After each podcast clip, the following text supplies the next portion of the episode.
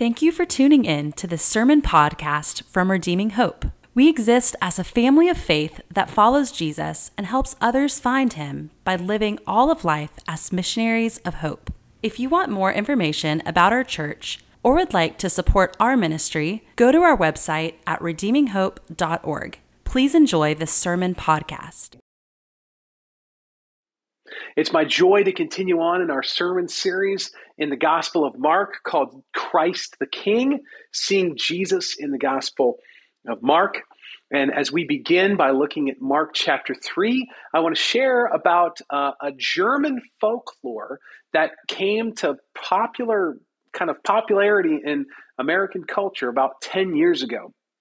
And um, there's a German story of a woman named Brumhilda. Brumhilde. I love that name. And it was popularized in American culture by a movie about, called uh, Django Unchained. And so in this movie, Django is a slave who has been cruelly and intentionally separated from his wife. And at the beginning of the movie, he is freed by a German bounty hunter. And then he sets off on a quest of vengeance and of rescue vengeance against those who enslaved him and tortured him, and rescue uh, to rescue his wife and bring her into safety. And so there's this pivotal moment in the movie where Django is just learning what it's like to be a free man. He's just learning what it's like to not be a slave, and he's eating dinner with this German bounty hunter. And the German bounty hunter asks Django and says, What's your wife's name? And Django says, Brumhilda all of a sudden this German stops eating, played by Christoph Waltz, an incredible actor. He says, Do you know? Do you know the story of Brumhilda? And Django says, No, I don't. Tell it to me. And so Christoph Waltz's character, a bounty hunter, around a, in, in, in the dark, around a, a very dramatic fire, sets his plate down and begins to tell the story of Brumhilda. And he says that Brumhilda was the daughter of the most powerful God in the universe, and that she had made her father angry, and that he had placed her at the top of a mountain. And he says that it is this very tall, hard to climb mountain, and it was guarded by a dragon. And then she was encircled by hellfire. And there she stayed at the top of this mountain as punishment for her sins. And then we see the, the amazing, victorious character, you know, the protagonist in the story, a man named Siegfried comes in. And Siegfried comes in, and this is what the bounty hunter tells Django. He says, Siegfried scaled the mountain because he wasn't afraid. And then he says Siegfried fought and defeated the dragon because he wasn't afraid. And then it says he passed through the hellfire because he wasn't afraid. And he rescues Brumhilda. And of course, in this moment, this is a pivotal moment in the story for Django as he's coming out of being a slave. And then after this point, he fully adopts himself, kind of takes ownership of the story of Siegfried as the bold protagonist, as the as the avenger, as the savior in the story, and goes on to save his wife. And at the root of all the stories, both of Django and of Brumhilda and many other folklores, is the question who is going to be the savior? Who is going to do the saving. And so we see this in all different types of popular culture. We see this in ancient mythology. We even see this in video games, right? Like I was thinking about this in Super Mario Brothers, right?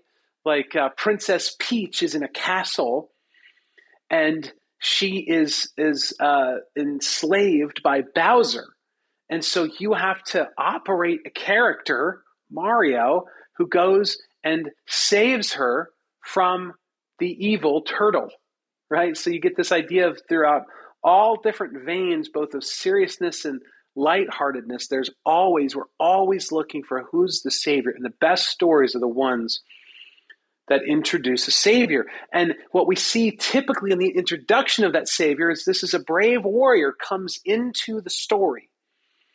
And at first, they have to overcome their own internal fear, their own character defects, and their own oppositions. And then they have to overcome all the external oppositions. And they break in and they defeat the captor and they rescue the vulnerable and they lead them to safety. And so often, I think that us as Christians miss this beautiful story being fully seen in Jesus. I think that we see Jesus as many times we see him as saving us from our sins. But so often I think that guilt and shame or fear prevents us from truly seeing Jesus, not just as saving us from our sins, kind of on a global scale, but also saving us personally and individually in our day to day life. So that's what I want us to think about today is that we want to see Jesus as our unique Savior. He saves us, yes, He saves us eternally, but He's also saving us personally. Then He's inviting us into a new family of God. So, first, when we get to, to the book of Mark, in this part of the book of Mark, we start to see that people are beginning to reject Jesus. So, look with me at Mark start in chapter 3, starting in verse 20. Then Jesus went home, and the crowd gathered again so they could not even eat. And when his family heard it, they went out to seize him, for they were saying, He's out of his mind. And the scribes who came down from Jerusalem were saying, He's possessed by Beelzebub, and by the prince of demons, he casts out demons. So we see already just three chapters in the shortest gospel of the four gospels in Mark we see that everybody has theories about Jesus. And what a theory is, is trying to make sense of data, right? So they're getting this data in of he's healing people, he's he's being told, there's people talking about he might be the son of God. There's people talking about uh, seeing him do these incredible miracles and he's he's operating in power. And so some theories arise about Jesus. And we're going to see that two theories arise back then I'm going to introduce to us a modern theory about who Jesus is, and then we're going to look at what the truth of who Jesus is. So there's really four solutions when you look at who is Jesus. And this is based on, um, it's called uh, C.S. Lewis, uh, who is a great apologist and Christian writer. He has something called the trilemma, but I actually added another one in. So this is like a quad lemma, I guess that would it be. But it's, it's there's four different approaches to who Jesus is. He's either a lunatic, he's a liar, he's a legend, or he's Lord. So we're going to see the first two in the text here. First, his family. His family says that Jesus isn't God, he's a lunatic. There's just no other way to get around it in this text. His own family is hearing about all of the things that he's doing. He's stepping into his role as a rabbi. He is um, calling people to follow him. He's healing them. He's exorcising demons. And and and they just they, they think that jesus has something wrong with him they think he's crazy and they're trying to seize him which literally means to take into custody it's a very harsh term it means to forcibly imprison or forcibly restrain someone so so they're literally trying to put him in the loony bin because they think he's a lunatic so that's what we see his family are thinking and then next the very next verse we see that that the scribes are saying that Jesus isn't God, he's a liar. Now, the scribes were like professional students of the Old Testament Jewish law. And so the scribes are coming in and they're saying, hey, wait a minute, he's just lying about this. He's lying in this claim as to being God. And they are literally traveling from Jerusalem to confront Jesus. And what they said, instead of saying that he's just lying about being God. They're actually ascribing his work to Satan himself. That's Beelzebub. Um, that's another word for Satan. And so they're literally saying that Jesus is possessed by Satan and casting out demons in the name of Satan instead of the name of God, which, which wouldn't make a lot of sense. So they think that Jesus is a liar, and they're attributing his work to Satan. Now, I would say in the modern world, most people do not hold these two views of Jesus. Because I think it's pretty easy to see that he's not a lunatic. Uh, we're going to talk a little bit more, breaking down why he's not a lunatic or a liar here in a minute. But I think it's pretty easy to see that if he was a lunatic, this wouldn't have lasted for thousands of years. Across billions of people in every culture of the world, pretty much, accepting uh, there's a pocket of people that are Christians who accept Jesus as, as Lord and Savior. Um, I, I, think it's it's hard to see that he's a liar because it would have come out by now, and and we're going to see some uh, some other evidence about that. But most modern people say that Jesus isn't God; he's just a legend. He's actually just a good person who's been legendized by people wanting power and control. So essentially, the, the narrative is is that that you know there's a there's a Jesus is the tool. He's an idea. He maybe was a person. He died a tragic death. But he's like Gandhi. He's like Mother Teresa. Um, he was just a really kind guy who loved people. And then hundreds of years later, people that didn't know him wrote about him, compiled this book together as a tool to gain power over women, to gain power over the poor, to gain power over uneducated people, and to gain power literally um, over empires and kingdoms. And and so Jesus is really just legendized. This this idea that Jesus is just a legend, and this is really a modern, it's very modern thing. Just in the past maybe 150 years, up until this point, it's been kind of almost universally accepted that that Jesus was either a liar, a lunatic, or a Lord and you'd have to wrestle with one of those things. It's almost no one, no historian worth their salt claims that Jesus wasn't a real person. He was clearly a real person. We have extra biblical evidence that he was a real person that lived in the first century. Um, there's this sudden upheaval of the entire known world.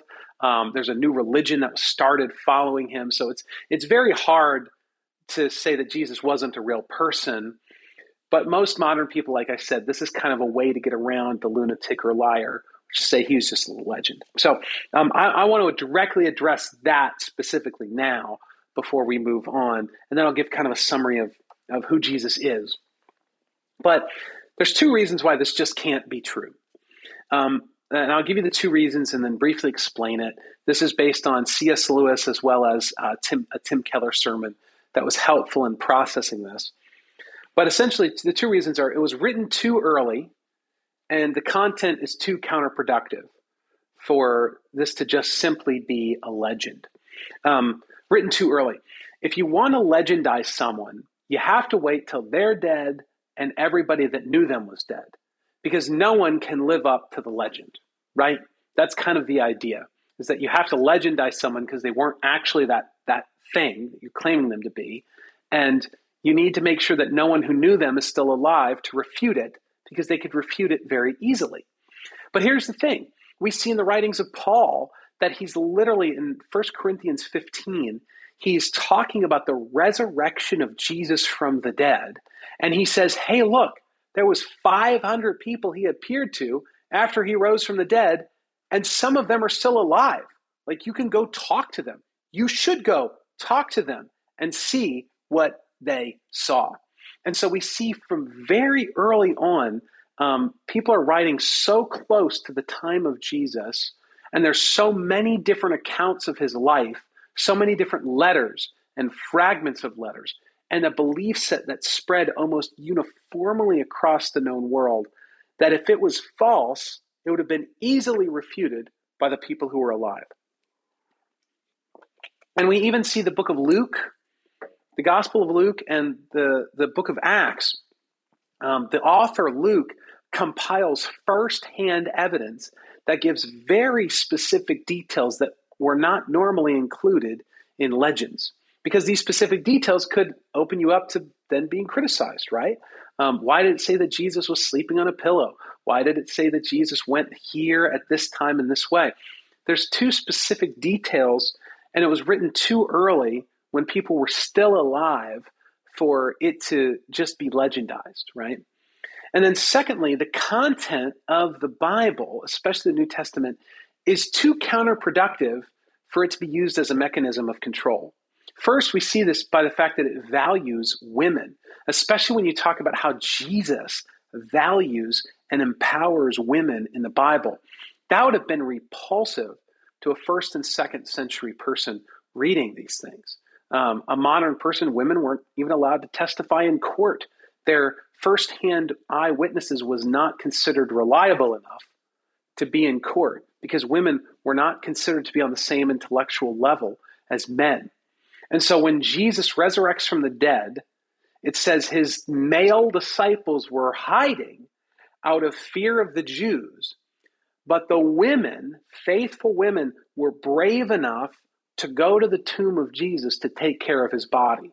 He meets them and tells them to go back to the male disciples and tell them the truth that he is risen. Now, if you are a first century person and you're trying to convince someone to follow your stated belief in order to somehow exert power or control over them, you would never have done this because this would be entirely counterproductive. It would have been repulsive to most modern men to think that a woman would be more faithful than a man and a woman would have been able to see the risen Jesus first before a male would. And we see this over and over and over again in the ethic of women in the Bible. It's very counterproductive. Secondly, this idea of enduring sacrifice. It says, well, as Jesus was persecuted, so you will be persecuted. This is never how most people that claim to be God, that have little religious cults or sects that follow them, um, because people claim to be God all the time, but they don't sell it on saying, oh, yeah, when you follow me, it's going to get really hard and you might die. Um, even people that are like part of suicidal cults say that there's like this euphoria that you have and you get to be a part of here. But uh, really, the Bible says if, if it's written as a mechanism of control, they wouldn't say, oh, when you follow Jesus, you're going to have to give up everything, probably. And it might get really, really hard and you might die. And then we see, finally, just uh, one of many other reasons why it's counterproductive, is that every disciple writing the gospel looks bad, and every person that writes the Bible dies for it in a horrific way, except the Apostle John.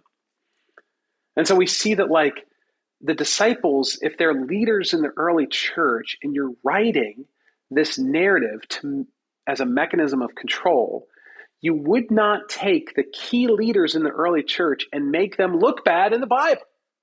And we're going to see in this very text that Jesus' own brothers rejected him, said he was crazy.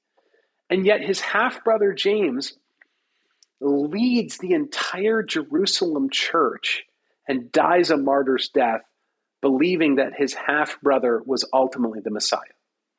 So we see that his own family is written about negatively in the Bible. And key first century leaders all of them are not looked favorably by the story here. So again, it doesn't make sense if this is a mechanism of control to make the early church leaders look so bad as they did.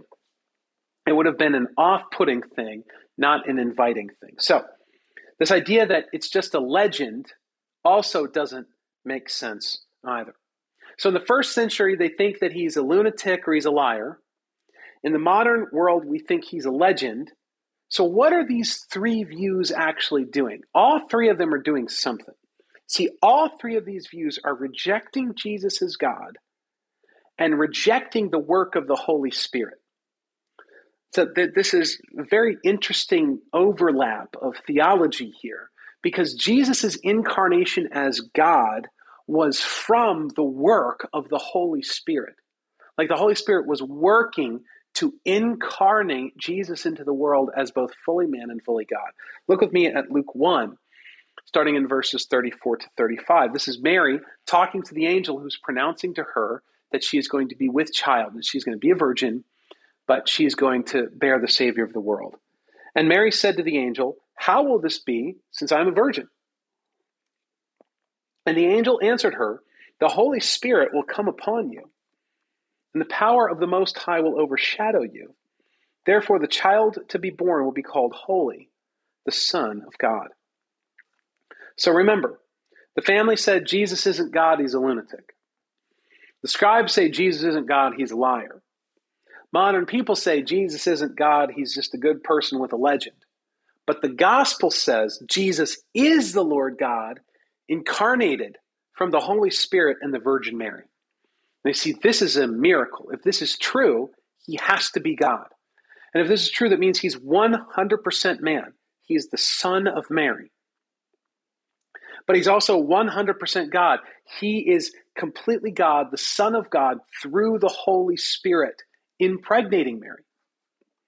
And so we see that Jesus is God. If we look at the Bible, Jesus is God coming into the world by God's Spirit as God the Father's Son. That Jesus is ultimately Lord.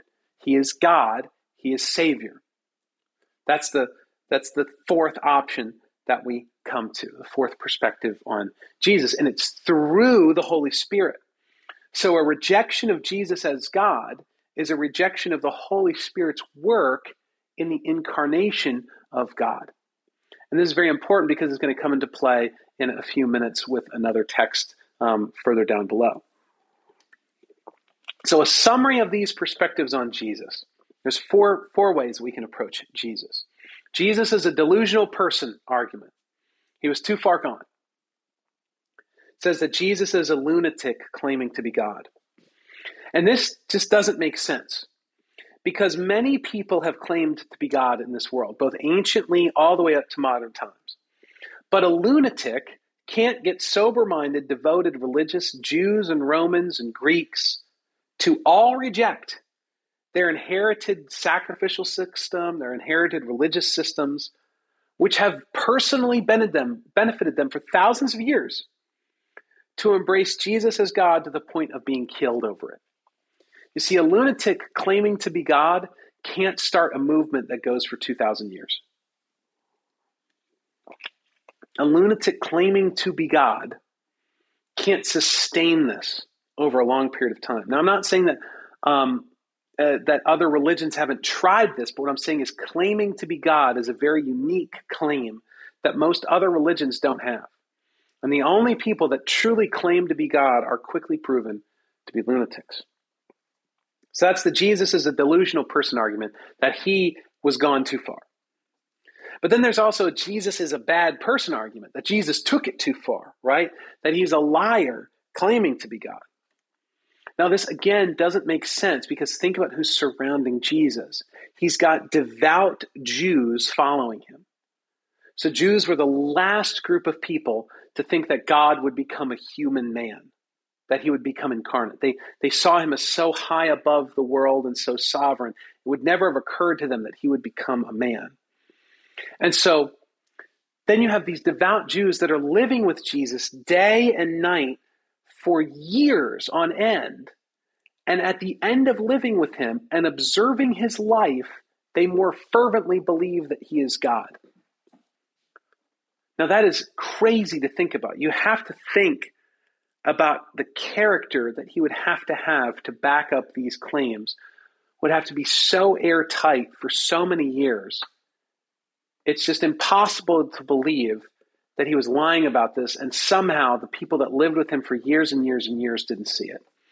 And then also his own family, we see in this text, they did reject him, but then later he resurrects from the dead, and his same family members die for the belief that he was God incarnate. So again, the, if he took it too far, if he was a liar, it would have, it makes more logical sense that it would come out. Now, the modern argument, Jesus is a good person argument, saying the disciples, that the authors of Scripture took it too far. Really, that they're saying that Jesus isn't the liar, the authors of the Bible are the liars, claiming that he's God. But we already looked at that. It doesn't make sense because it was written too early, because it could have been easily disproven and squelched out almost immediately. And it also provided no benefit to the disciples to lie about it. And it was out, is actually written to be counterproductive at almost every part of the story. So it just wouldn't make sense. So then that leaves us with the fourth option that Jesus is actually God argument. That maybe he's infinitely good and he's the most mentally stable, the most logical human being that ever existed because he's the Lord of the universe. That he actually did what he said he would do, and the power of his actions proved his claims, and people devoted themselves to the one true God and Savior of the universe, even to the point of their own death. So, what we see is that these rejections of Jesus as God is a rejection of the Holy Spirit's work in the incarnation of God. And that's going to come into play later. Next, we see our second point. It's our first point that people are rejecting Jesus, but then we see Jesus is Lord. Jesus is the divine rescuer.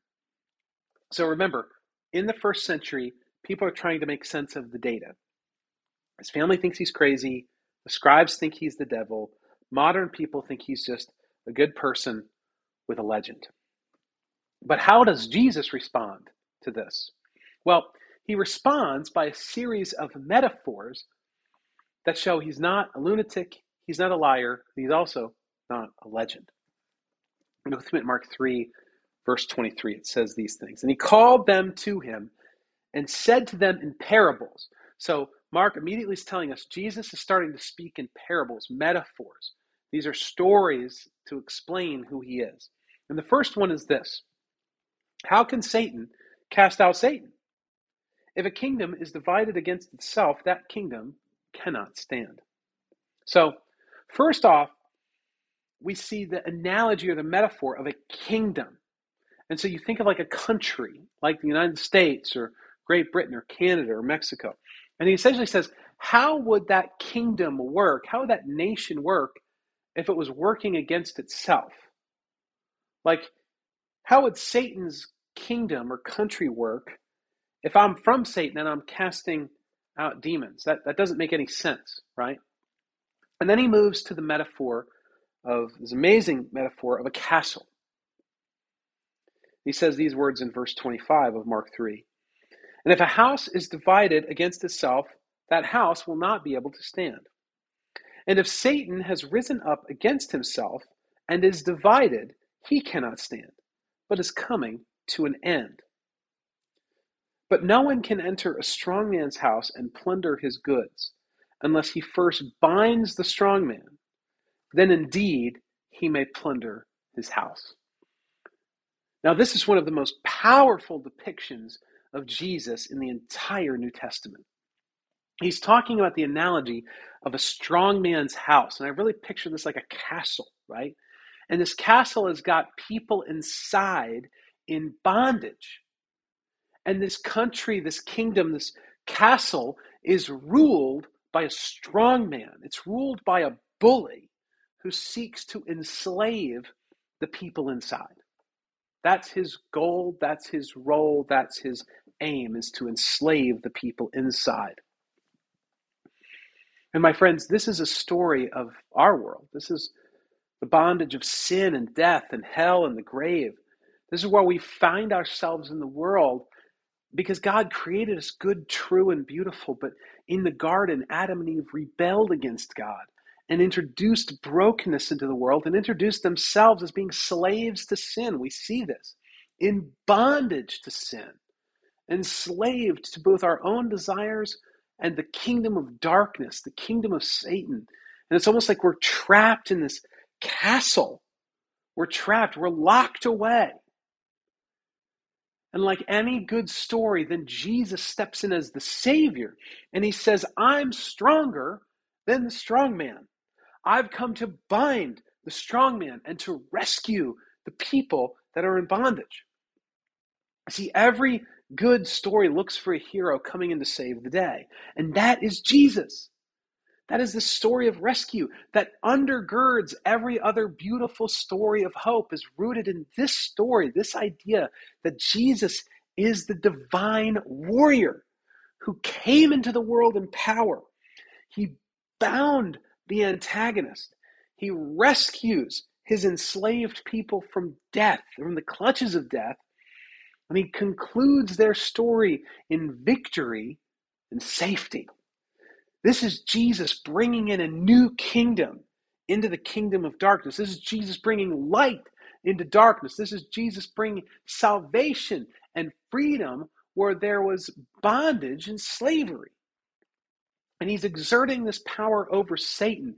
We see this over and over again as he gets power over the forces of darkness. And he continues to save individuals from the clutches of Satan, pointing towards his ultimate victory, where he will save the world from the clutches of Satan. This is a beautiful narrative. This is an incredible metaphor of Jesus walking into Satan's house, binding him up, saving his enslaved people, and leading them into victory and safety. Now, what's so interesting, and we will get into this later on in the book of Mark, is that later on in this book, at the end of Jesus' life, this mighty warrior is the one who is bound up at the end. He's the one who's enslaved. He's the one who's put into chains. He's the one whose life is plundered. So, how can this be? It's because before Jesus can save us out of the bondage of evil, he must save us from our own evil. Before he can break into the household, the castle, and bind up Satan and bring us out, he actually has to save us from the evil that's inside of us that's keeping us in the castle in the first place. You see, Jesus is powerful enough to save us through weakness as our substitute.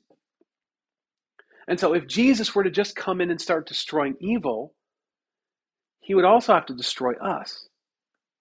Because the Bible says that we, as a result of the fall, now have evil residing within us. And so he can't start there.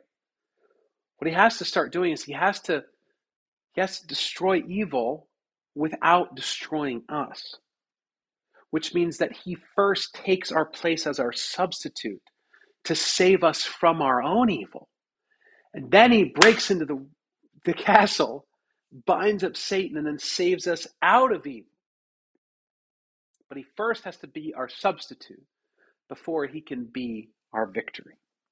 You see, Jesus is Lord and God, and he's binding Satan, and he's setting the stage throughout the book of Mark to ultimately defeat Satan in order to save his enslaved people as the victorious divine rescuer who does not just rescue us, but substitutes himself for us. Jesus is our divine rescuer and our substitute.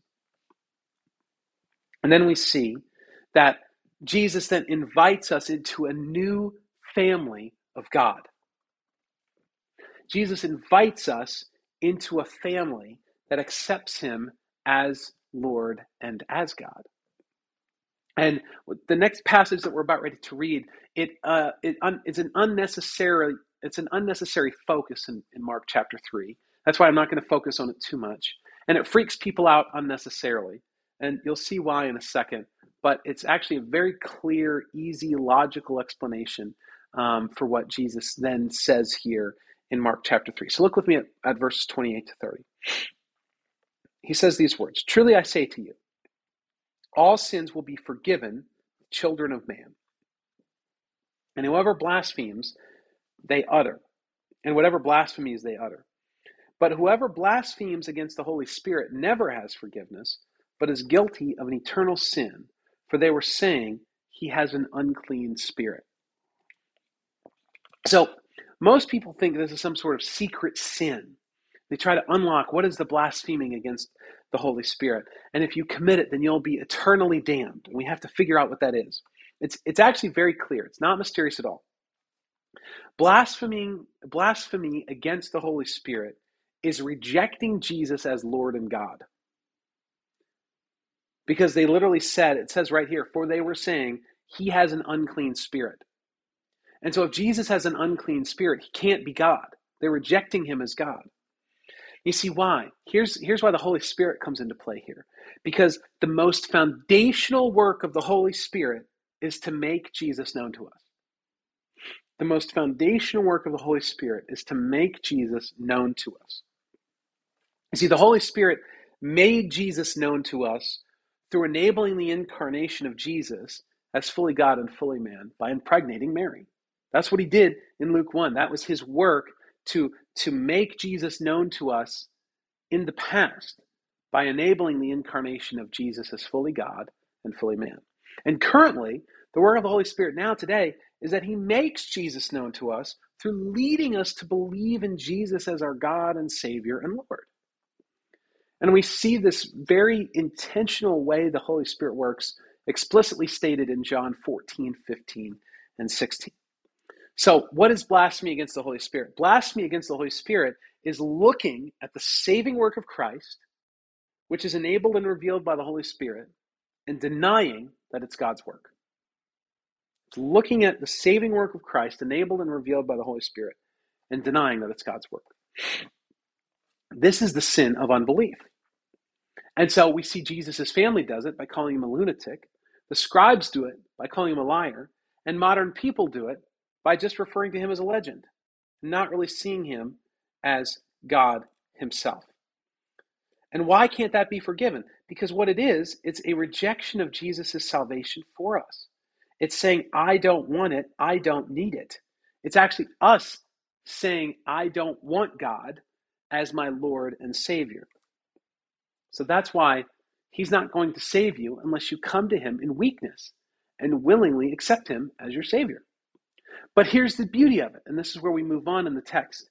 When we do accept Jesus as Lord, when we accept Him as God, this um, explains and opens up an opportunity for a new family. And Jesus explains this in Mark 3, verse 31 and following. It says, And his mother and brothers came. Standing outside, they sent to him and called him. And a crowd was sitting around him, and they said to him, Your mother and your brothers are outside seeking you. And he answered them, Who are my mother and my brothers? And looking about at those who sat around him, he said, Here are my mother and my brothers. For whoever does the will of God, he is my brother and sister and mother.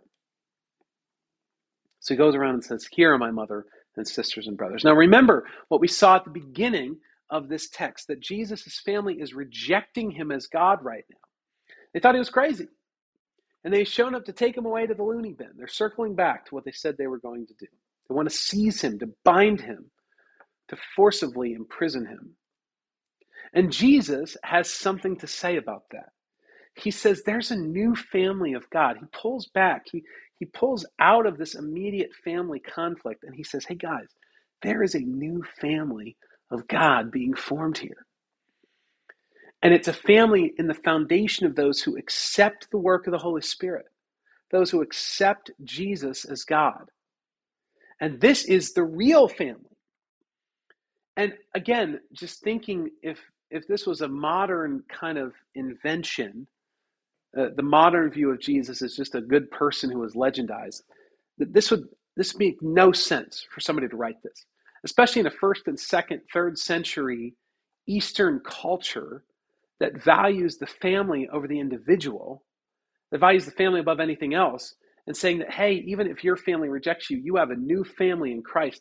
This would have been so mind blowing to the people reading it and very difficult for them to accept. But you see, what we're seeing here is those who do the will of God, which is to believe in Jesus as Lord, right? Those people are doing the opposite of blasphemy. To, to blaspheme is to desecrate or to make unholy. But what they're doing is they're sanctifying or they're being sanctified. That is to to give reverence to or to acknowledge as holy. So blaspheme blasphemy against the Holy Spirit is looking at the saving work of Christ, enabled and revealed by the Holy Spirit, and denying that it's God's work. But being sanctified by the Holy Spirit is looking at the saving work of Christ, enabled and revealed by the Holy Spirit, and accepting that it's God's work for you. That's what that means. That's what it means to do the will of God. That's what it means to be a Christian. And it's not just this idea of easy believism either. You have to do three things to make sure this is genuine. You have to hear this message. You have to believe that it's true for you, that you actually have a need for a Savior, that you need a true Savior. And then you have to obey by making Jesus Lord and Savior over your life. And then what you do is you follow it up with baptism and you follow it up with a lifetime of obedience following Jesus. That shows the evidence that your faith is real. And this is what unites our family of faith here at Redeeming Hope. You see, we're a new family of God. unified around looking at the saving work of Jesus the Christ, we see that it is enabled and revealed by the Holy Spirit, and we're accepting that it's God's work for us. That's what makes you a Christian. And then we evidence this belief by a new life. So it's rooted in a conversion experience. That's why I talk about a stake in the ground. It's rooted by a moment where you put a stake in the ground, you convert, you say, I make Jesus Lord and King over my life. I acknowledge that He is who He says He is. Then it's confirmed through baptism. Then you follow Jesus in baptism, which, by the way, we're going to be doing baptisms here at Redeeming Hope soon. And this idea of being confirmed, you're taking a step of obedience to go public with your faith. And then it's continued through obedience and continual repentance and faith, turning away from sin and turning towards Christ for a lifetime. And when you come into a community that believes these things, it is life transforming and reorienting. It reorients your whole life. It reorients you around new friends. Like your friendships are deeper and more meaningful because they're centered on an abiding faith in Christ that Jesus is Lord and God. That's what you're saying. And then not only that, but it gives you a new perspective on the opposite sex. It gives you a new perspective on people um, of the opposite sex within our church family. Because what you're saying is that these are my brothers, these are my sisters, these are my my children. You look you look at other people differently when you're in a family of faith. And it's so much better to look, it's actually so much more affirming for marriage. It's so much more safe for your marriage when you can look at people of the opposite sex that this is my brother, this is my sister.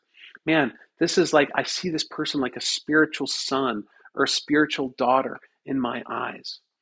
And then that just preserves the sanctity of marriage. It preserves fidelity of marriage. So you can be close, intimate friends with other people in our church that are members of the opposite sex without risking a threat to your marriage because you're seeing them as brothers and sisters and sons and daughters.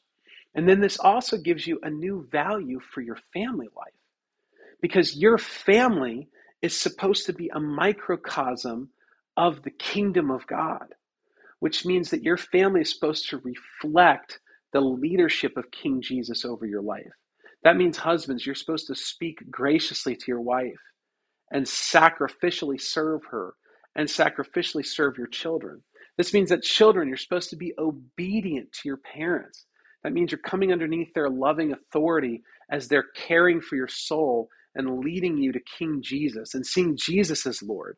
And then, just as we all submit under Jesus as Lord, that means that the wife and the children then submit under godly, loving, careful leadership as a model of what we're all supposed to be doing underneath King Jesus. And then this also gives a new value for singleness in the church. This means that if you're single, you're not just here to live your own life for yourself to just seek immediate gratification for yourself, but this actually means that you're constrained by love for the fellow people in your church, that your brothers and sisters in the church. This means that this gives your life value and meaning within the context of a broader family of faith, that you don't have to be married to be a whole person within God's family. But rather, you can be a part of God's family as a single person or as a family unit we see that Jesus invites us into a new family of God. Now, this is the conclusion that we're coming to today. I want to invite you into this new family of God. If you're a, if you're not yet a follower of Jesus, you can believe that Jesus is God. You can reject that he's a liar. You can reject that he's a lunatic. You can reject that he's a legend. But he is God for you and you hear this message, you believe that you need a Savior, and then you obey by making Jesus Lord over your life. You do the will of God, which is to believe in Jesus and make him Lord over your life. And then you follow him in obedience in baptism. I, I want to invite you to do that today. Now, if you are a follower of Jesus, This means that you can fully embrace this new family and you can invite others to do the same. Don't reject community, be engaged with it. Come into this church as a family.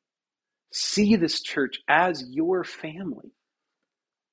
See your, your fellow church members as brothers and sisters and spiritual sons and spiritual daughters, loving and caring for them as you would a sibling or a child.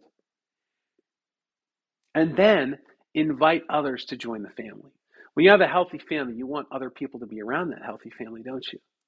And so you can invite others to do the same. Now, there's this beautiful passage as we conclude our time from 1 John 5. It says these words It says, We know that everyone who has been born of God does not keep on sinning, but he who is born of God protects him, and the evil one does not touch him. My friends, when you are a follower of Jesus, when you acknowledge him as Lord and King and the heroic divine Savior who has bound up Satan, who has rescued you from this castle of darkness, who's brought you out into victory, then Satan can no longer touch you. Disappointment can no longer touch you. That you can experience deep disappointment, pain, and struggle in this world, but it does not have to shake who you are, because who you are is rooted in who Jesus is, and Jesus is the Lord and King over the universe, who has saved you and is saving you, and one day will ultimately save you from death, hell, and the grave. Thank you so much for joining us, and I hope you have a good week. Thank you for listening. We gather every Sunday at the Clarksville area YMCA. For more information, please go to our website at redeeminghope.org.